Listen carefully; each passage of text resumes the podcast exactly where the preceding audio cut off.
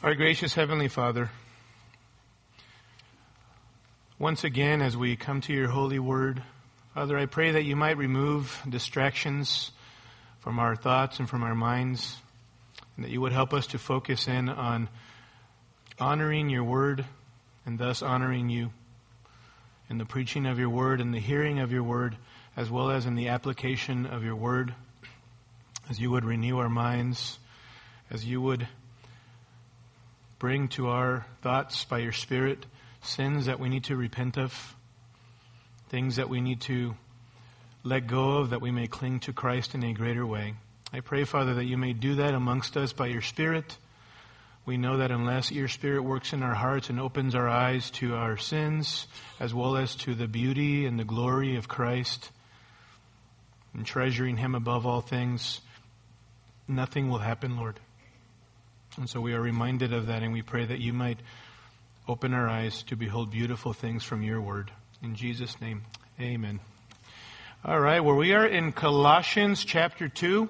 Colossians chapter 2, and the focus of our time this morning will be in Colossians chapter 2, verses 18 and 19.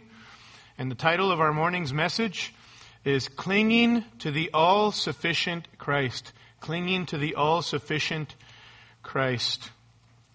So a few weeks ago, uh, some of you know that uh, some of us as staff uh, jumped on a bus, and in great bravery, we actually traveled a whole day to New Mexico with our youth, our high schoolers, to Camp Region, which is our summer high school camp. And so the elders gave me permission to travel with the with the group. Thank you, elders. You know, if you're in here. And um, it was a wonderful time to be able to travel to Camp Region to New Mexico, and uh, there were many highlights. Obviously, the interaction with the staff. Uh, I can tell you this: you have some wonderful people um, working with your youth. If you have youth in junior high and high school, uh, they really care and love your kids, and um, they pray for them, and they're very aware of some of the struggles that they have. And so, I was very encouraged to hear from them some of the testimony of just some of the things going on in the kids' lives and how they are seeking to come alongside of them and just interacting with them as well was a, a privilege and a blessing. And uh, once we got to Camp Region, obviously the messages were amazing. It was around the theme, uh, follow me. Uh, what does it mean to follow Christ? Uh, great messages, some godly men bringing the word to bear upon our lives, and that was very, very encouraging. And of course, for me, being a competitive guy, one of the highlights was the great games. The great games at Camp Region. Man, I know that a couple of the students got hurt, and I was so sorry to hear that. And yet the games were still pretty amazing, right? If you take the right um, precautionary measures. Um, so we had a fun time watching the kids compete. Um, we had a couple of teams. Basically, the teams were named after a, a, a, uh, a country, and for some reason, we got Texas and Antarctica. I know Texas thinks that they're their own country, but what's up with that, you know? And then we got the name Antarctica. Everybody knows that that's a city. That's not even a, a country, you know? See, some of you guys haven't woken up yet, have you? Antarctica continent. Oh, okay. It was fun watching the kids uh, compete, and the other uh, thing that um, the games brought to my attention was just a it was a humbling time for me um, as a staff uh, because some of us were actually allowed to compete in the games, and I got to tell you, man, I came back convinced that I am no spring chicken anymore. I mean, the last time that I was at a camp that was that intense in terms of the games was like 20 years ago, I think it was. That man, 18 years ago. And man, now that I'm 40, uh, definitely takes a toll on your body. But they allowed the, the staff to play, and you know, for me, I, I, like getting in there with the kids and all of that if I'm able to. And and uh, there was this one game, I think it's called Kajabi Can Can. Is that the right way to say it, Jim? Kajabi? Is it a Japanese game or what's the deal? I don't know. Kajabi Can Can. Uh, basically, the game is played with everyone in a circle, eight, ten people or whatever, and everybody's connected by holding pieces of rope. Okay?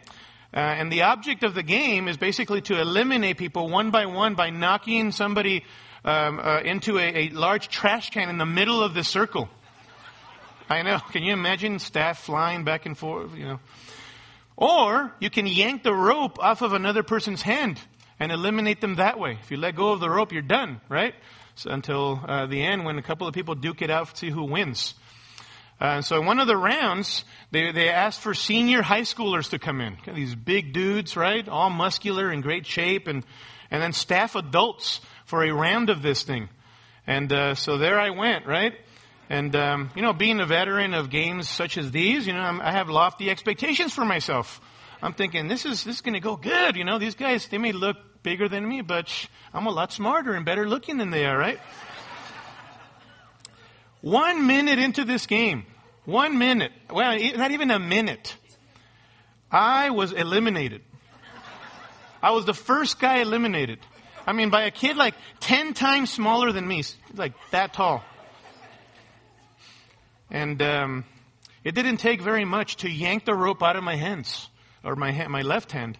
And, um, you know, I walked away in utter despair, thinking, what in the world went wrong? I mean, you guys can see me up here, right? There's not a, there's not an inch of chubbiness in me. I'm all muscle. What happened? What happened? It didn't make sense to me. Until a few minutes later, one of the kids um, came and gave me some Kajabi Can Can wisdom. And he said, Pastor Kempis, he said, right before they blew the horn, I saw you from across the way, because he was in the game himself. He said, I saw you from across the game. You did not have the rope, you, did, you were not holding the rope correctly. I said, what do you mean by that? How do you hold the stinking ropes? You know? He said, well, you were holding the ropes this way. You should have been, been holding the ropes this way.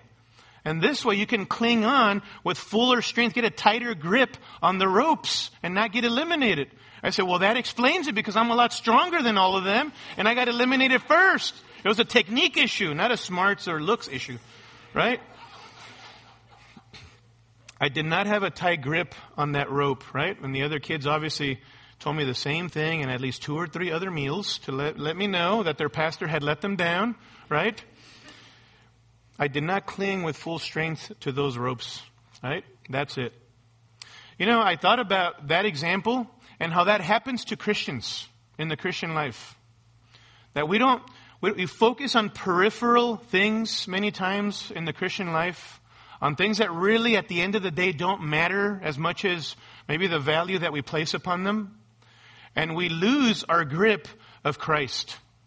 We don't hold fast to Jesus Christ, our all sufficient Savior in the Christian life. We run to peripheral matters in the Christian life. And this leads to great discouragement, of course, and great lethargy in our lives, beloved. That happens to us as well.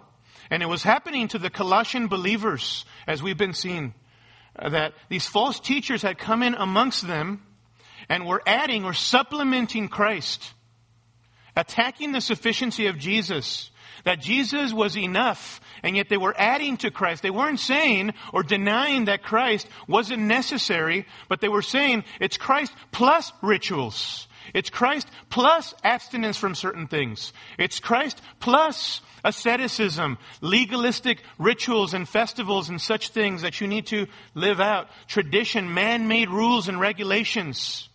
It's good that you have Jesus, but you need these other things. And Paul in chapter 2 verses 6 and 7, as we saw a few weeks ago, says, don't succumb to the, those things. Walk in Christ. Remember who you are in Christ and live accordingly. Make sure that you are living and conducting yourself in such a manner that you show by your Christian life that you are in Jesus. In Him you have everything. Conduct yourself in accordance with Jesus. But as always, as it is the case for us, it was the case for the Colossians, there are always distractions and detractors to lead us away from Jesus, right? And in their case, were, there were things like worldly philosophy. And so in verses 8 through 15, he talks to them about the fact that in contrast to worldly philosophy, Christ is sufficient. Christ, you are complete in Jesus. He is enough. You don't need to be wavering and going after empty philosophy that is fruitless and useless. Christ is everything that you need. In verses 16 through 17, Paul exhorts them against legalism that detracts from Christ, that takes their attention away from Jesus. Dietary restrictions, rituals were only shadows pointing to the greater reality, says Paul, who is Christ. Christ is the substance of these things. These things were pointing to the greater reality. They were good and profitable in pointing to the Messiah who would come. Somebody has written this. It is ridiculous to think that Christ has opened the gate of our prison cell to, sell, to set us free from sin, only to put us in another cell of sin called legalism. See, the legalist focuses on keeping man-made traditions, external rituals, and they're incarcerated in this terrible sin. And Paul says, reject legalism. Remember that Jesus is the substance of these things. In verses 18 through 19, we're going to see that he exhorts them against mysticism that is detached from Christ, that detaches them from the head, so to speak, who is Christ. In verses 20 to 23, he exhorts them against asceticism that is devoid of Christ. And so this morning, what I want to do is focus and zero in on verses 18 through 19. We have the privilege of looking at these verses and Paul's exhortation against mysticism that is detached from Christ. How would you define mysticism? There are various ways that we could define it and different elements that we can bring into this. But mysticism may be defined this way. It is the pursuit of a deeper and higher religious experience largely through internal feelings and internal intuition. Intuition is the ability to understand something without human reason or objective truth. Mysticism is largely subjective in nature. Your experience becomes the authority ultimately. What comes from within, from your own experiences.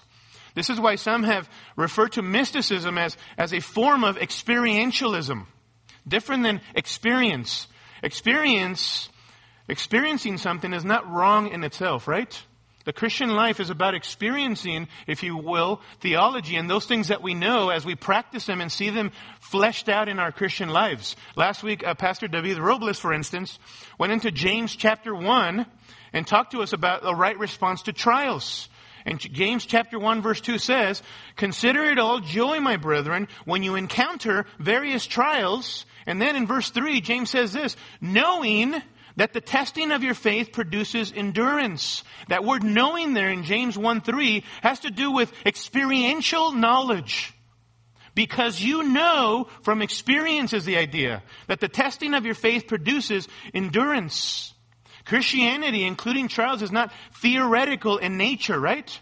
It involves the mind and the renewal of the mind, which then fleshes itself out onto our experience. Theology must flesh out in the way that we live in our experience. So experience in itself is not wrong, right? But experiencing something is not the same as experientialism where your subjective experience becomes the authority and the standard by which you live, and you impose that upon others. And in Colossians, this is what Paul is combating. A certain type of mystical experientialism, as asserted by these false teachers. The Colossian heretics were claiming a higher, deeper, and more complete experience with God than Christ alone could provide for them. And according to them, the way that these believers could achieve a greater closeness to God was through the keeping of such things as external rituals, refraining externally from certain foods and practices, pursuing certain intermediary beings such as angels and visions and mystical experientialism that could connect them to God in a greater way. They were supplementing Christ. They were attacking the sufficiency of Christ as if Christ was not enough. Their experience could be fuller and richer if only they could add these things to Jesus who already, they already had. Our secular culture, beloved, there are many people who base their lives on subjective experiences, who claim that the answers to life are found within the human psyche. And they fix, fix their, their, their, their attention upon things such as transcendental meditation Things like yoga, the whole New Age movement, which is all designed to, for you to dig deep for the, the light within. Truth is found within. You just have to discover it. You have everything that you need in yourself. You're, you're self-sufficient. So you need to meditate and reflect deeply so that ultimately in that reflection you can reach greater closeness to God, right? Or whoever your deity may be. It was happening in that day, and it happens in our day and age as well. And even Christians, unfortunately, can latch onto these kinds of things. These types of distractions, right? And so even in our text, Paul in verses 18 through 19 exhorts these believers to reject mystical experientialism and to cling to Christ. To reject these things and to cling to Jesus, to hold on to Him. And the way that he does this in verses 18 and 19 is twofold. In verse 18, he exposes the false spirituality of mysticism. He exposes the false spirituality of mysticism in verse 18. And then in verse 19, he warns them of the fatal flaw of mysticism. Of the fatal flaw of mysticism. Let's look first of all in verse 18 at the false spirituality of mysticism. For these false teachers were promoting this syncretistic religious system with elements of Jewish religiosity and pagan philosophy.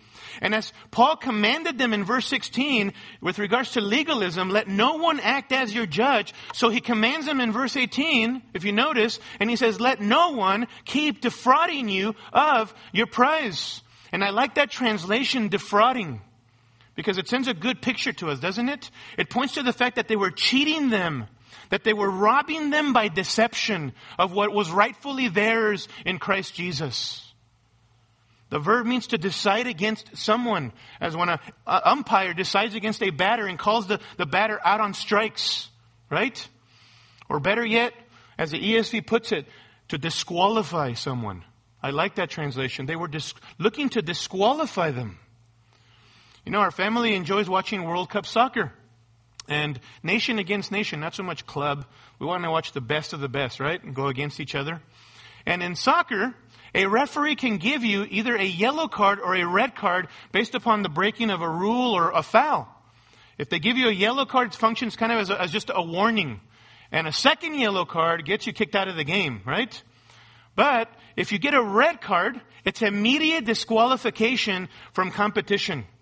You forfeit your, your right to play for the prize. It was kind of funny in the semifinal game of the European Championships, in fact. One guy was given a red card.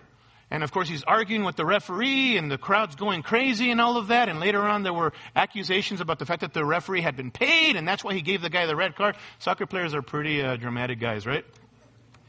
But this player realized that he had gotten a red card and he was kicked out of the championship game. And they ended up winning the whole thing, and yet he wasn't able to play in that championship game.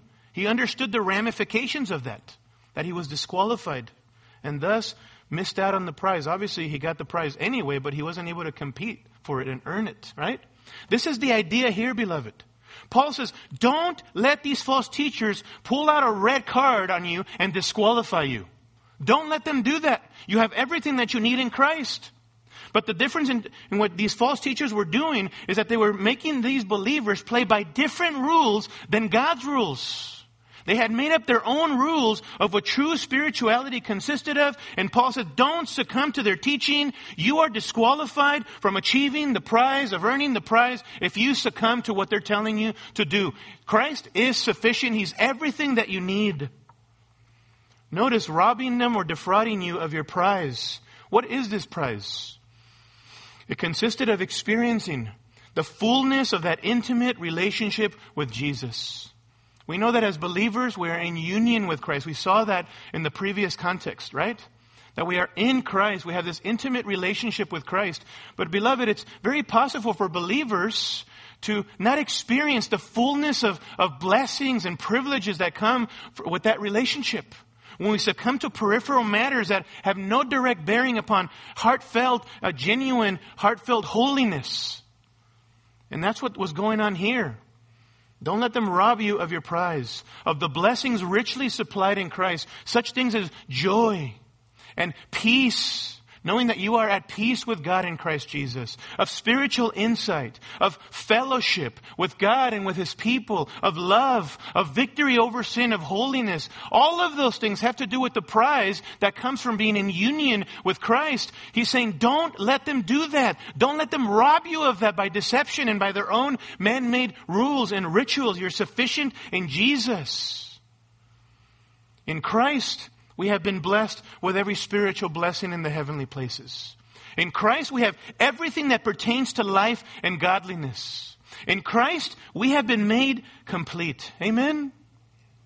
But when we succumb to legalism, to mysticism, to asceticism, all of these isms, and many other things, we can be robbed of the joy and the peace and the victory that comes from the gospel, beloved, and the security of being in Christ and being identified with Jesus. For them, it was false teachers, but there will always be people who will make their experiences the object of their faith, and in so doing, lead us away from Christ and His Word, right? Yesterday we saw a movie um, that just came out on DVD. We get the name of the movie right now, but it's about a little girl. I think it's based upon a true story. A little girl who gets really, really sick with a stomach issue, intestinal issue. And through, uh, she started off as a very happy little girl in the movie, obviously, and then she contracts this disease, and it's a terminal disease. There's no healing for it. And as the movie progresses, uh, she becomes very um, doubtful toward God and angry and resentful toward the Lord. And um, it's a, it's amazing to watch how that happens. But the turning point in the movie was this little girl at one point falls inside of a, of a, of a 100 year old hollow tree, head first onto the, the ground. And instead of dying, she actually ended up living and being healed. Um, but after, she, after they rescued her out of that tree, it was interesting. She's talking to her parents and bearing testimony to them of something that happened to her while inside of the tree.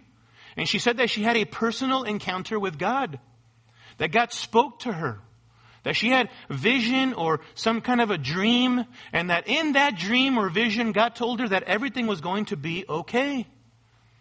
And you know what? I have no doubt, obviously it's based upon a true story, that that terminal illness and that little girl being, being healed from that, that God works miracles, does he not? He absolutely does. And we should pray that God would heal, if it is His will, heal people in our lives. I have no doubt that God did that. But it's interesting how the movie became fixated toward the end, the last quarter, upon the girl's experience, right? Because Hollywood loves, beloved, to sell that.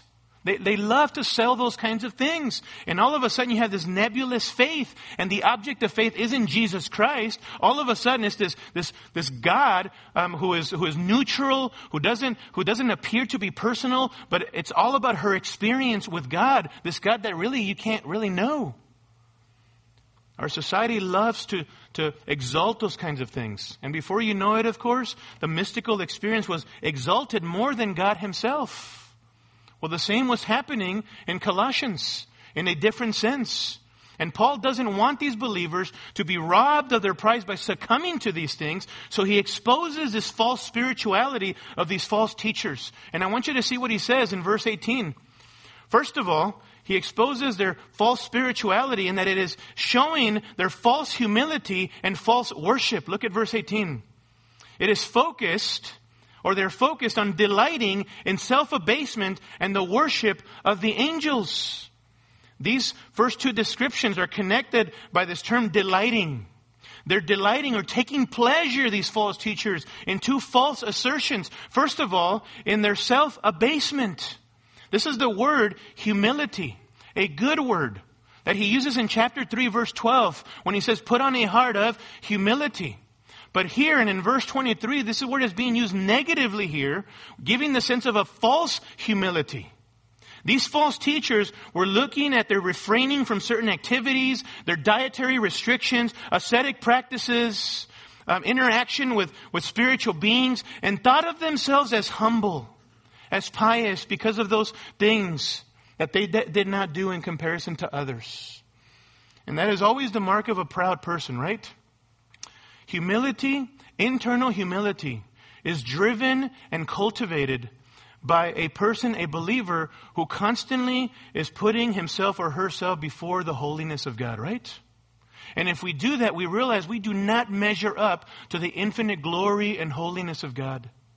And so there's a lowliness of mind that is cultivated in our lives. But the proud person is constantly, constantly, constantly comparing himself or herself to other people how we measure to uh, measure up to other people based upon our system of Christianity that we've created. Sometimes our substandards that we've created, beloved. So they are falsely humble.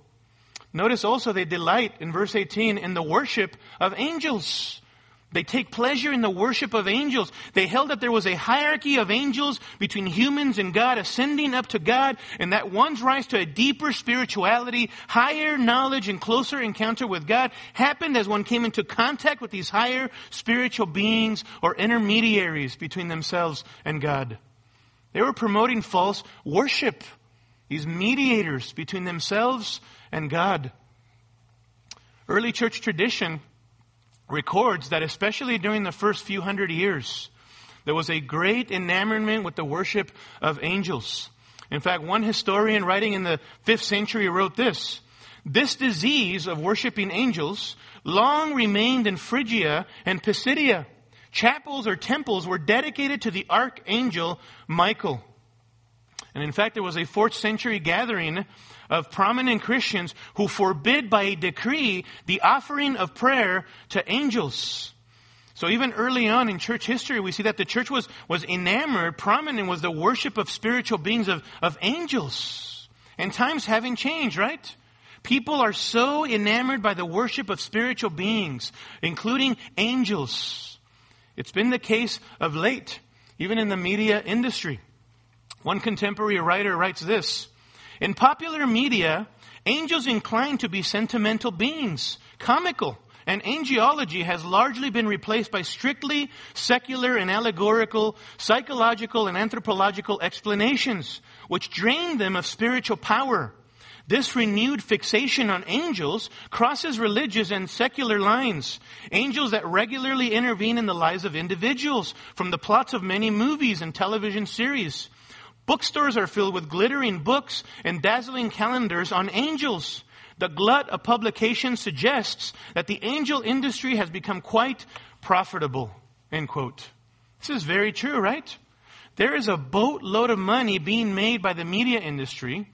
People who latch on to these, these people who claim to have personal encounters with spiritual beings or angels. It's all over the place, beloved. Books being written. Just go on the internet and Google that.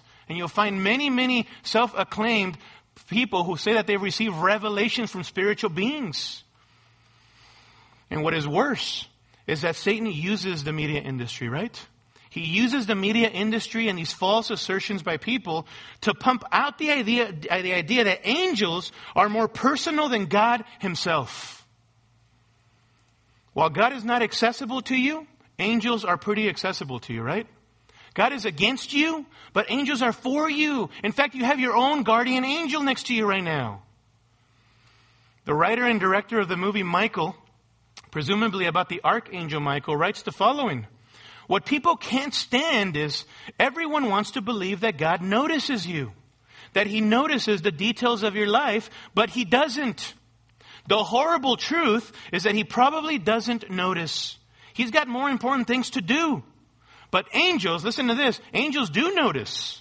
You know, angels make the tow truck come when you have a flat tire, end quote. This is the message that we get through movies and social media. People coming out of the woodwork saying that they've had personal encounters with spiritual beings and exalting spiritual beings, right? All of this, beloved, is idolatry and false worship. It is Romans 1, people worshiping and serving the creature rather than the creator, right? It is a violation of the first commandment. You shall have no other gods beside me. And the truth is this. God's holy angels, when have God's holy angels ever wanted worship for themselves unless they're demons or Satan himself? Satan wants worship for himself.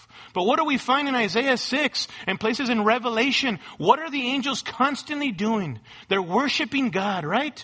Worshiping Him in His infinite glory. They don't want worship for themselves. Even in Revelation chapter 22 verses 8 and 9, an angel tells John, don't worship me essentially. I am a fellow servant of yours. That's who, what angels are, ministers of God. Ministering, God's messengers to us, if you will. So what these heretics are imposing upon these believers is a terrible, terrible sin. That in order to draw close to God, they must go through spiritual beings, climb the ladder, so to speak. And in so doing, they are attacking the sufficiency of Christ. And this is false, misplaced worship, isn't it? That's what it is.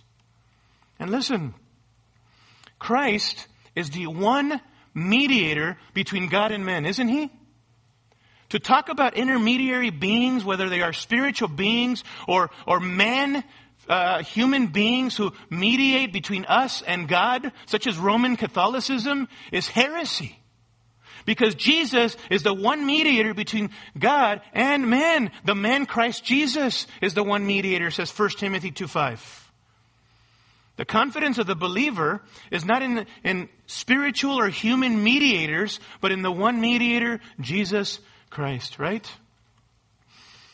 So in exposing their false spirituality, Paul talks about their false humility, their false worship, but notice thirdly in verse 18, their false convictions. Their false convictions.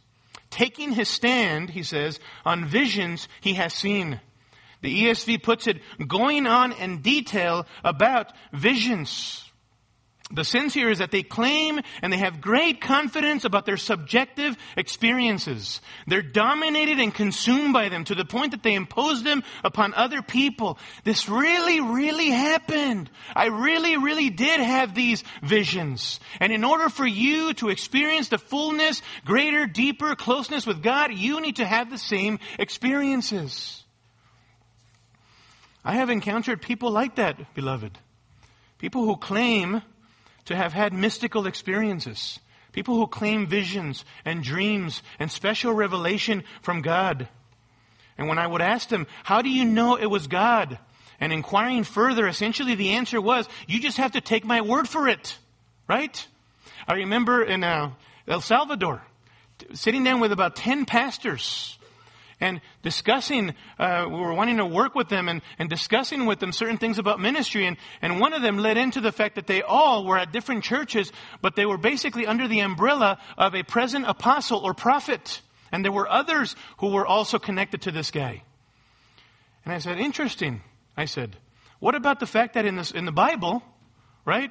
Ephesians chapter 2, it says that the apostles and prophets were the foundation of the church with Jesus as the cornerstone. So wouldn't it mean that there couldn't be present apostles and prophets because after all the foundation has been laid and established and God is building his church. So those are, are, are, are, gone now that we have the complete revelation from God. There's no more need for present day apostles and prophets. And they wouldn't answer me. They wouldn't respond. And I said, what about the fact that any apostle had to be an eyewitness of the risen Christ? He had to do that. Of course, no answer, right? And in the case of Saul, obviously, Jesus appeared to him on the road to Damascus and called him specifically to be an apostle to the Gentiles. See, objective truth from God's Word, trying to point them to the Word of God, but they would not have it because it was all about the, the self-acclaimed apostle. And if he had said that he had these experiences and visions, guess what? He has them and there's nobody that could argue with him. And he had 1200 plus followers. Who's going to argue with that guy who's got that many followers, right? And of course, we would ask, who are you? What makes you so special that you have these, these experiences? What makes you so unique? And the answer that I typically got from different people is, well, Pastor, God is using me to bring a special message to His church in this day. I said, well, God is also using me to bring a special message to you. You're a heretic, and it's wrong for you to be preaching that. Or, Pastor, you lack faith. You lack faith. If you really had faith, even as small as a mustard seed, God would allow you to be able to see the same revelations as me. In fact, one place, there was a prevalent teaching that unless you had, uh, God had audibly spoken to you or had given you a vision of your future, you had not truly received the Holy Spirit or you lacked the faith to access God's great acts. Can you imagine the poor little true sheep in those churches? And I believe that God saves people even within churches like that. Few. But there were, and there are examples that I can think of. Can you imagine how they felt inferior with a sense of the fact that of this elitism kind of Christianity? That there were some amongst them that had these great revelations. They couldn't really explain them based upon objective truth, but, it, but nobody could argue with them. And so they were better. And that's the effect that these kinds of things have in the church, beloved, creating second class rate believers. Because we have not had the same experiences, right? That others have. Notice, fourthly, in verse 18, they had a false maturity. a false maturity, he says, inflated without cause by his fleshly mind. You know what they claimed? That they were very pious, very spiritual, very mature. They claimed a deeper, higher, more elite spirituality. But notice, in actuality, they are spiritually proud. They are inflated. They are puffed up. They toot their own horn. And the source of all of this is their fleshly mind in verse 18 fleshly mind. Though they may boast of great things, they don't have a great track record of holiness, right? This is why, look at verse 23. Paul says, with regards to these things and everything else he's been talking about, these isms, he says, these are matters which have to be sure the appearance of wisdom in self-made religion and self-abasement and severe treatment of the body, but are of no value against fleshly indulgence. He says, these things have no moral power. They're devoid of moral power because the foundation is not the truth of Jesus Christ. No power. And so these guys have a big bark, but no bite, right? I remember going on walks in Santa Clarita with my family. And um, we would pass by this one house where there were these two extremely annoying chihuahuas. You've seen them, right? You've seen those. They kind of look like rats on steroids, right? And they would see us from a distance, and they would be barking their heads off. I mean, you know, be walking with my little kids, and as we would approach the front of the house, of course, they were doing this all within a, a fenced enclosed yard, right? You can't, you couldn't get into it, and they knew that. But we're passing by, and they're barking and doing this thing. And just for fun, just for laughs, I would suddenly take a few rapid steps from time to time toward them to scare them. And they would immediately run away with the tail between their legs, right? Big bark, no bite, right? Big bark, no bite. That's the picture of these false teachers here. They boasted of great personal spirituality, high and mighty, but really possessed no spiritual power when push came to shove. None. They were not who they appeared to be. Paul says, Don't let them rob you of your prize, for they have a false spirituality. And this false spirituality shows itself in false humility, in false worship, in false convictions, and false maturity. All of this shows that they are detached from Christ, right? Secondly, notice the fatal flaw of mysticism. The fatal flaw of mysticism. What's wrong with all of this? What's wrong with legalism? What's wrong with worldly philosophy? What's wrong with, with mysticism and, and, and uh, looking for your authority in your own experiences and not looking to the truth of Christ and His Word? What's wrong with all of these things? What is most deadly is that they, these things are not holding fast to the head who is Christ, right? And these false teachers were holding loosely to Christ on the one hand, but on the other hand, they were holding on to rituals and events, false humility, false worship, false convictions, false maturity. You know what they were all about? They were all about exalting self rather than exalting Christ, right? All about exalting themselves. Beloved, we can hold on to other forms of spirituality today, right? Maybe not so much experiential mysticism. But whenever you and I run to other priorities and emphasize other things but Christ and what He reveals in His Word, we are not holding fast to Christ. Whenever we are in our pursuit of holiness, we're trusting in our methods, our formulas, our discipline, our church attendance, our church involvement, our own knowledge instead of Christ, we are not holding fast to Christ. Whenever we exalt human experiences, such as human intuition, apart from objective truth of God's Word, visions, and we're enamored by the culture and the latest claims to people having had mystical experiences, and we go after those things, and we're enamored by them. We are not holding fast to Christ when we make these things the basis of our faith and not God and His Word, right? And these things show that we're not holding fast to the head who is Jesus. Notice verse 19. That's the fatal flaw. They're detached from Christ. Back in chapter 1, verse 18, we saw that Jesus, as the, as the head of the body, the church, And what we said that that term head means on the one hand is supreme authority, absolute sovereignty. Jesus is, has, has supreme authority and absolute sovereignty in his church. But the other side to this is this added beautiful element to this metaphor is this beautiful organic connection that Christ as the head has with his people. That as a tree derives its, its life from its fruit, so God's people, the body of Christ, the redeemed in Christ, derive their vitality and their life from the head who is Christ. And you cut off the head, what happens to the body? Dead. Dead. Christ is the head. Christ is our life source. One pastor has written, the life-giving presence of Christ makes all the difference between an empty inflation and a true growth. Christ is the vital source of our nourishment, end quote. What does it mean, beloved? That Jesus is our, the source of our life. That He is the head, individually and corporately. What does that mean? But that we have everything that we need in Christ, right? That we have everything that pertains to life and godliness in Christ.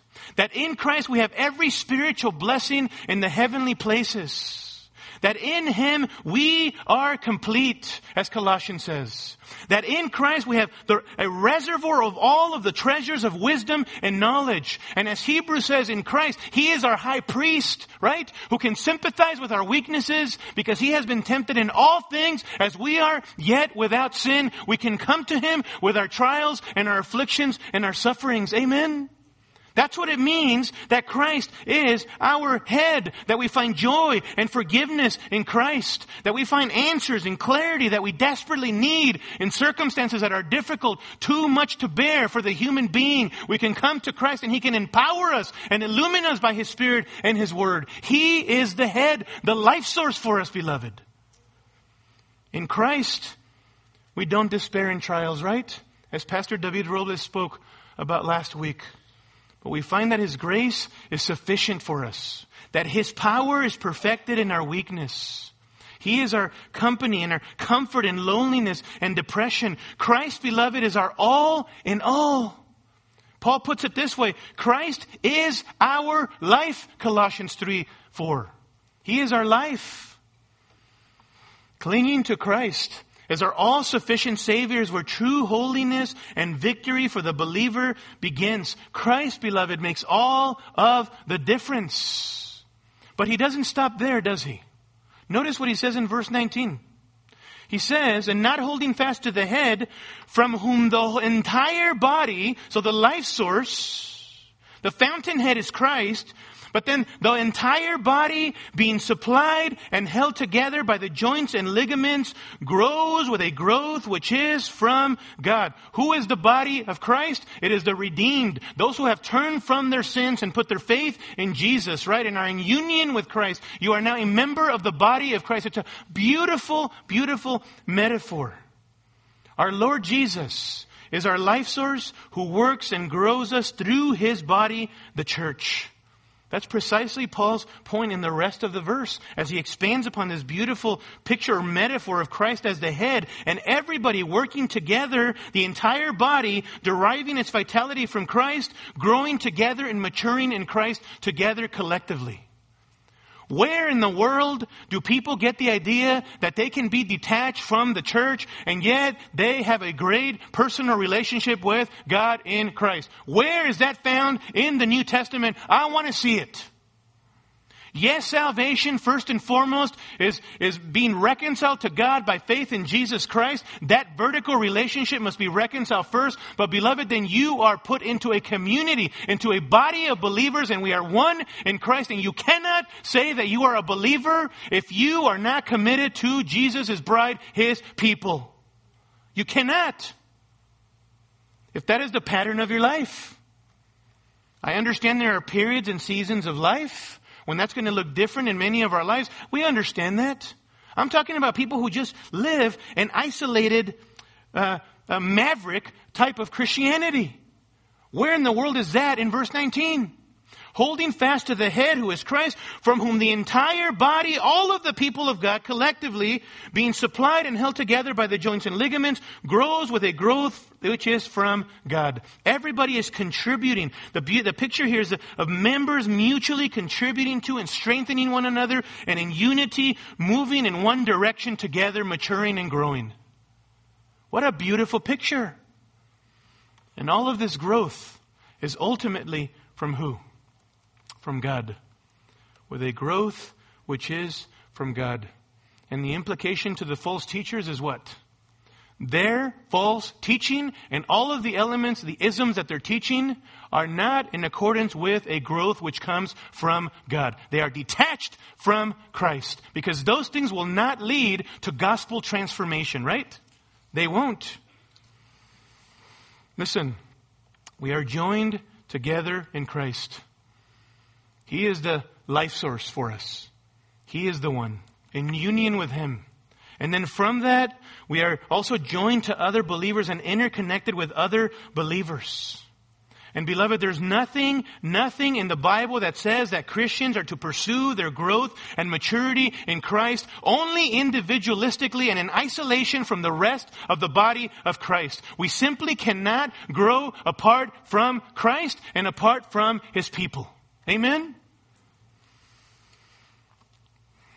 One theologian has written this, quote, when we are detached from Christ and His community, we guarantee our spiritual malnourishment.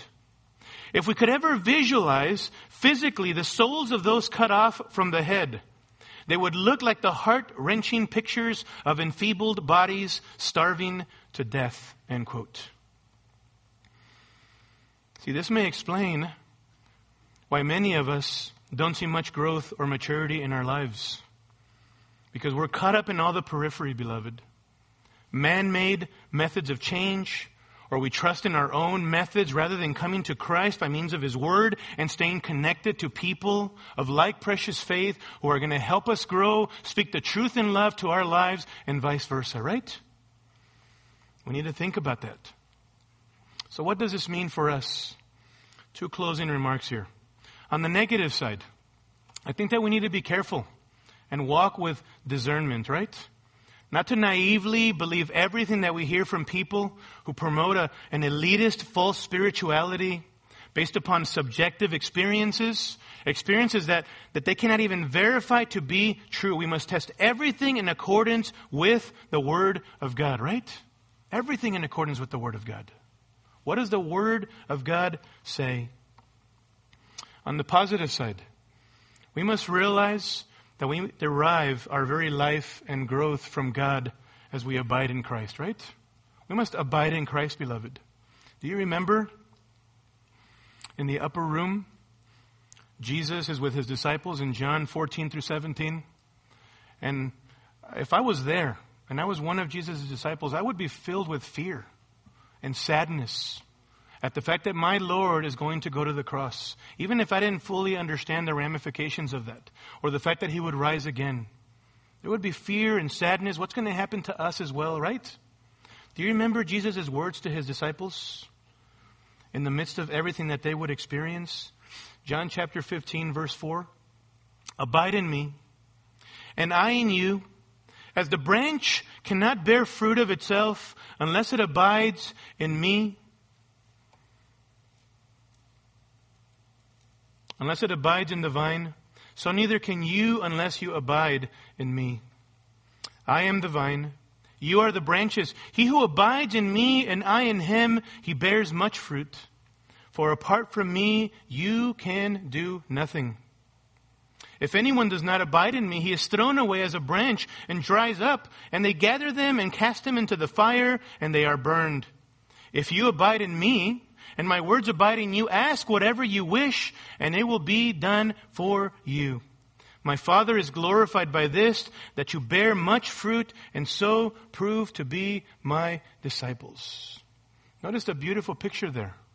Remain under me. Be with me.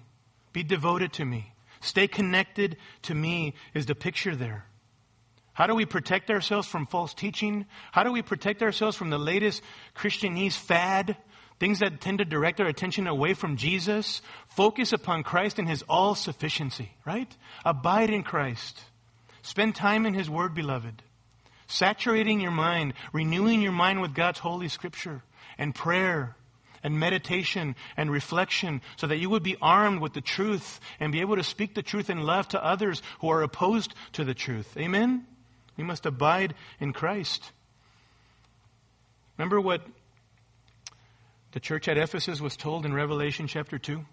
What was the key to returning to their former spiritual state or condition? Return to your first love, right? Return to your first love. For some of us, that would be the message to us. Have you lost sight of just simplicity and devotion to Jesus and His Word? Have you lost sight of that? And your Christianity has become so complicated. You're always looking around in the culture of this church or Christianity in general and trying to, to measure up to substandards that have nothing to do with Christ and His Word. Beloved, we can all do that. We can all do that. These things are not Christ centered sanctification, right? Return to your first love, Jesus Christ. See, the legalist, the mystic, the ascetic focuses on the do's and the don'ts of Christianity. That's all that's there for them, devoid of heart and genuine, authentic Christianity from the heart. It's all about the externals. But in God's Word, we find that first and foremost, Christianity is about a relationship by faith in Jesus Christ, right? It's about a relationship. And in this relationship, we pursue holiness aggressively and obedience diligently because of our genuine, heartfelt love and gratitude to God in Christ Jesus. Amen? May we cling to Christ, beloved, and reject experiential mysticism in all of its forms. Heavenly Father, thank you so much for your word that is our, the compass for our lives, that redirects our thoughts to you in your infinite glory and to your Son. Help us to center our lives on your Son and to pursue holiness aggressively and obedience diligently because of the fact that we know that Jesus has set the example for us and that we are secure in Christ. We are in union with Christ. In Jesus' name, amen.